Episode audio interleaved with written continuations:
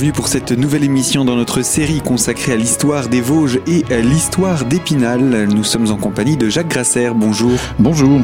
Je rappelle que vous êtes agrégé d'histoire et avec vous nous parcourons les siècles pour découvrir comment notre département s'est formé, de quelle manière il a intégré également euh, le, le territoire lorrain, français, etc.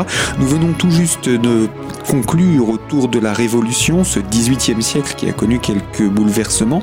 Et euh, suite à cette révolution, un appel est lancé au niveau national et le département des Vosges décide d'y répondre et d'y répondre largement puisqu'il s'agit de financer l'armée républicaine pour venir euh, lutter contre les, adversaires et d'étoffer évidemment le nombre de soldats. Le département des Vosges fut le premier à répondre en fournissant également de nombreux hommes volontaires et cette action fut euh, saluée ce département qui va se distinguer va être distingué donc à l'Assemblée, euh, on va dire à l'Assemblée nationale pour faire euh, le corps législatif, pour faire simple, va être proclamé donc ayant bien mérité de la patrie. 1792. On va récidiver en 1793, puisque le, les attaques euh, continuent au printemps 93, et à nouveau, on va envoyer euh, des volontaires. Ce sont des armées énormes. Hein. On va lever quand même euh, plus de 300 000 hommes, puis plus de 400 000 hommes. Hein. C'est quelque chose de tout à fait, tout à fait énorme. Et donc, 1792, on mérite de la patrie. 1793, c'est la même chose, deuxième proclamation. Et en 1800, euh, quand euh, Bonaparte, vainqueur des guerres d'Italie, va à nouveau demander des volontaires et surtout des contributions en argent, le département des Vosges va être quand même capable de payer une année complète de contributions en six mois. Ce qui fait que au mois de septembre, alors toujours les anniversaires, 21 septembre 1800, Hein. 21 septembre 1800, euh, on est en l'an 8 de la République, 21 septembre 1800, on va à nouveau euh, proclamer le département des Vosges ayant bien mérité de la patrie, et le premier consul Bonaparte, en 1800, va donner des instructions pour que, à midi, ce jour-là, le 21 septembre, toutes les églises de France sonnent euh, en l'honneur, donc sonnent des cloches, en l'honneur du département des Vosges, et dans le même temps, on va euh, transformer l'ancienne place royale euh, à Paris, on va lui donner le nom de place des Vosges. Donc quand on passe place des Vosges dans le Marais à Paris aujourd'hui, ça date du 21 septembre 1800 parce que ça signifie, ça distingue le département des Vosges comme étant le premier département qui a amené des volontaires euh, et des contributions pour défendre euh, la patrie. On a vu des élans assez extraordinaires, d'ailleurs jusqu'en 1815, où des femmes veulent s'enrôler aussi dans les, régiments, hein, euh, se portent volontaires, alors on les dissuade quand même de partir, de partir à l'armée mais c'est quelque chose d'intéressant. Alors, Comment expliquer ça? Bah le, département des Vosges est quand même, euh, bah disons, euh, cette région de l'Est de la France est quand même tout près des routes d'invasion. Hein, c'est par là que ça arrive, à partir, de, l'Autriche. Il ne faut pas oublier que l'Autriche occupe à l'époque le Luxembourg. Hein. Donc quand on parle de l'Autriche, c'est pas l'Autriche d'aujourd'hui. Hein. C'est tout le sud de l'Allemagne, et puis ça va jusqu'au Luxembourg. Et la Prusse aussi a des territoires du côté de la vallée du Rhin. Donc ils sont, ils sont quand même tout proches. Hein. Et donc euh, effectivement, on se sent euh, probablement très concerné, euh, d'autant plus qu'on a le souvenir quand même du XVIIe siècle, avec ce que la guerre peut amener comme ravage dans le dans le territoire. Hein. Souvenons-nous des événements de la guerre de 30 ans et des expéditions de, de Louis XIV. On en est, on n'est pas loin. Hein. On est, c'est c'est c'est moins d'un siècle après les dernières guerres de Louis XIV. Hein, les guerres de Louis XIV, le règne de Louis XIV se termine en 1715. Hein, nous sommes là en 1789.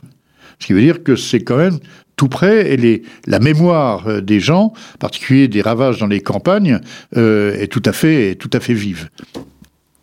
Donc voilà quelques événements. Alors, on pourrait conclure euh, sur cette, sur ce problème, sur cette donnée de la de la révolution, hein, qui va. Alors, on se souvient que Robespierre est arrêté en, en 1794 euh, que l'on va démarrer à partir du 1795 une autre période de la Révolution qu'on appelle le Directoire, dans lequel d'ailleurs il y aura un, Vosgien qui va se distinguer, euh, euh, le, François de Neuchâteau, hein, qui sera un des, ministres, un des directeurs de, de ce régime du directoire, directoire qui s'achève en 1799, euh, le 18 Brumaire en 8, euh, au moment du coup d'État du général Bonaparte, euh, qui va euh, donc fonder un nouveau régime qu'on appelle le consulat, puisqu'il sera premier consul, il y aura trois consuls pour diriger la France jusqu'en 1804, date à laquelle sera proclamé le premier empire français. Hein. Donc voilà les, régimes successifs qui, se, euh, qui sont les uns derrière les autres assez rapidement, hein, finalement, puisque le directoire, ça va durer euh, même pas cinq ans, euh, le consulat, ça va durer un peu plus de quatre ans, hein, et puis ensuite c'est l'Empire jusqu'en 1815. Donc je parle de ça parce que Épinal est euh, indirectement euh, un petit peu euh, témoin euh, de la montée euh, en puissance et en gloire du général Bonaparte, puisque vous savez que Bonaparte s'est marié avec Joséphine de Beauharnais et que Joséphine a pris l'habitude de venir passer un peu de temps à Plombières, donc faire des cures. Et elle vient en particulier en 1798 donc elle est la femme du général Bonaparte, le vainqueur des guerres d'Italie. Hein, c'est quelque chose là aussi d'important. Euh, Bonaparte est parti en expédition en Égypte et euh, elle vient euh, à Épinal quand elle séjourne à Plombières. Elle vient à Épinal voir certains de ses amis Monsieur et Madame Doublat, euh, Doublat étant le receveur général des finances du département, le créateur du parc du château et le, le créateur de la tour chinoise. Et donc, euh, Joséphine vient à Épinal chez ses amis Doublat, elle séjourne chez eux, puisqu'on a encore dans le bâtiment de l'ancienne trésorerie, on a encore une chambre qu'on appelle la chambre de Joséphine, qui est une jolie pièce arrondie, dans le euh, à l'extrémité du, du bâtiment. Et donc elle vient là euh, c'est on a des on, on, on, a toute une série de, de descriptions. De cela on accueille Joséphine aux portes de la ville. Euh, il y a tout un cortège on lance des fleurs etc il y a des enfants qui chantent euh, on tire des feux d'artifice euh, en son honneur parce qu'on proclame en même temps la gloire du à travers elle du général Bonaparte. Alors elle est venue quand même un certain nombre de fois. Et les dernières fois elle est venue elle était cette fois impératrice. Parce qu'elle est venue, je crois, c'était en, en 1806 ou en 1807, enfin peu importe, euh, donc euh, à Épinal. Donc euh, on voit qu'on est rattaché un petit peu à ça. Et puis autre témoin aussi de, de cette époque-là, c'est l'ouverture de la rue de la Paix, la, la, rue aujourd'hui Thierry de Hamelan, euh, le long de l'église Saint-Maurice, à travers, à la suite de la dé démolition de, et de la vente de l'ancien cloître de, des, des Chanonnesses. Donc on va, euh, on va commencer à faire des plans en 1797 pour ouvrir cette, euh, cette rue. Et pourquoi rue de la paix? Bah, Tout simplement parce que c'est l'époque, à la suite des victoires de, euh, Bonaparte en Italie, ce sont on célèbre les préliminaires de paix avec l'Autriche, les préliminaires de paix qui ont été signés euh, à, à Leoben, dans le sud de l'Autriche actuelle. Donc on signe des préliminaires de paix avec euh, l'empereur euh, d'Autriche.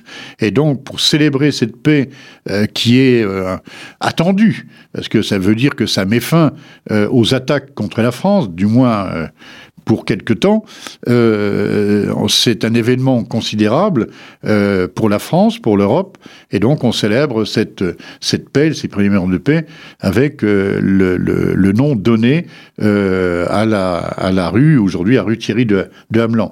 Euh, la plaque rappelle aujourd'hui que celle s'appelait avant rue de la Paix, préliminaire de paix de Léoben. Voilà. Alors, juste pour conclure, est-ce qu'on peut maintenant avoir une petite présentation de ce à quoi ressemble euh, Épinal à l'époque de la Révolution? Il y a encore le château, même s'il n'en reste plus grand-chose? Euh, Oui, alors le château bah, a été démantelé au cours du XVIIIe siècle. Le, le, château va devenir une, une propriété privée, puisque euh, il est vendu comme bien de la couronne, euh, donc au début de la Révolution, euh, comme, les, comme les biens du clergé, etc. Il va être la première partie, c'est-à-dire jusqu'aux ruines à peu près, va être acheté par l'ancien maire royal d'Épinal, un nommé Douville, qui habite rue Haute et rue de l'abbé Friesenhauser aujourd'hui. Puis ensuite, à partir de 1804, c'est le receveur général des finances du département, Christophe Doublat, qui va acheter progressivement 26 hectares. Il va mettre quasiment un quart de siècle hein, pour constituer son jardin de 26 hectares, c'est-à-dire l'actuel, grosso modo, parc, du château. Les limites de la ville sont les limites de cette ville reconstruite en partie euh, au début du XVIIIe siècle, hein, à l'époque du règne de Léopold. Il, ne reste plus beaucoup de murailles. Alors, il reste encore, il reste encore quelques vestiges de l'enceinte fortifiée médiévale. Euh, seulement, comme on l'a déjà dit précédemment, euh, ces vestiges souvent ont été confisqués par les habitants. Il y a eu un, grand procès au milieu du XVIIIe siècle pour essayer de démêler, etc. Tout ce qui avait été pris par les habitants soit démantelé, soit on appuyait les maisons contre, soit sur les murailles. Alors il reste quand même des choses, en particulier, il reste une partie de la porte du Boudiou, qui ne sera démolie qu'au euh, milieu du 19e siècle. Hein. Donc la porte du Boudiou, euh, ben là en face du journal Vosges Matin, euh, en bordure du parcours du canoë-kayak aujourd'hui. On a d'ailleurs rue du Boudiou, on a implanté quatre grosses bornes en granit qui figurent un petit peu l'emplacement où était cette fameuse porte du Boudiou, hein, qui était la porte principale de la ville. Donc voilà ce qui reste. Et puis de ci, de là, bah, il reste effectivement quelques bouts de murailles, mais de plus en plus noyés euh, dans, les, dans, les, dans les habitations. Et il faudra attendre, ben oui, 1978 euh, pour que l'on commence à retrouver des éléments de murailles et 1984 pour que l'on commence à travailler sur le château. Et puis pour ce qui est euh, des limites de la ville, on se souvient qu'il y avait la, la, cité médiévale qui avait ses faubourgs. Et ces faubourgs ont grandi aussi, on imagine? Alors pas tellement, parce qu'Épinal reste quand même, euh, au XVIIIe siècle, une petite ville hein, qui a été terriblement ravagée par le XVIIe siècle. Et donc, euh, on a, à l'époque de la Révolution, on a pratiquement une ville qui ressemble, euh, en dehors de la plage Jeanne d'Arc, euh, de la rue des Petites Boucheries et de la fin de la rue Leopoldbourg, qui ressemble tout à fait à la ville médiévale. On va pas plus loin. il va falloir attendre le début du XIXe siècle pour avoir une extension de la ville, donc en particulier du côté de l'actuelle rue de la Préfecture, ancienne grande voie, puisque c'est là où on va construire véritablement en dehors des anciennes murailles. Hein.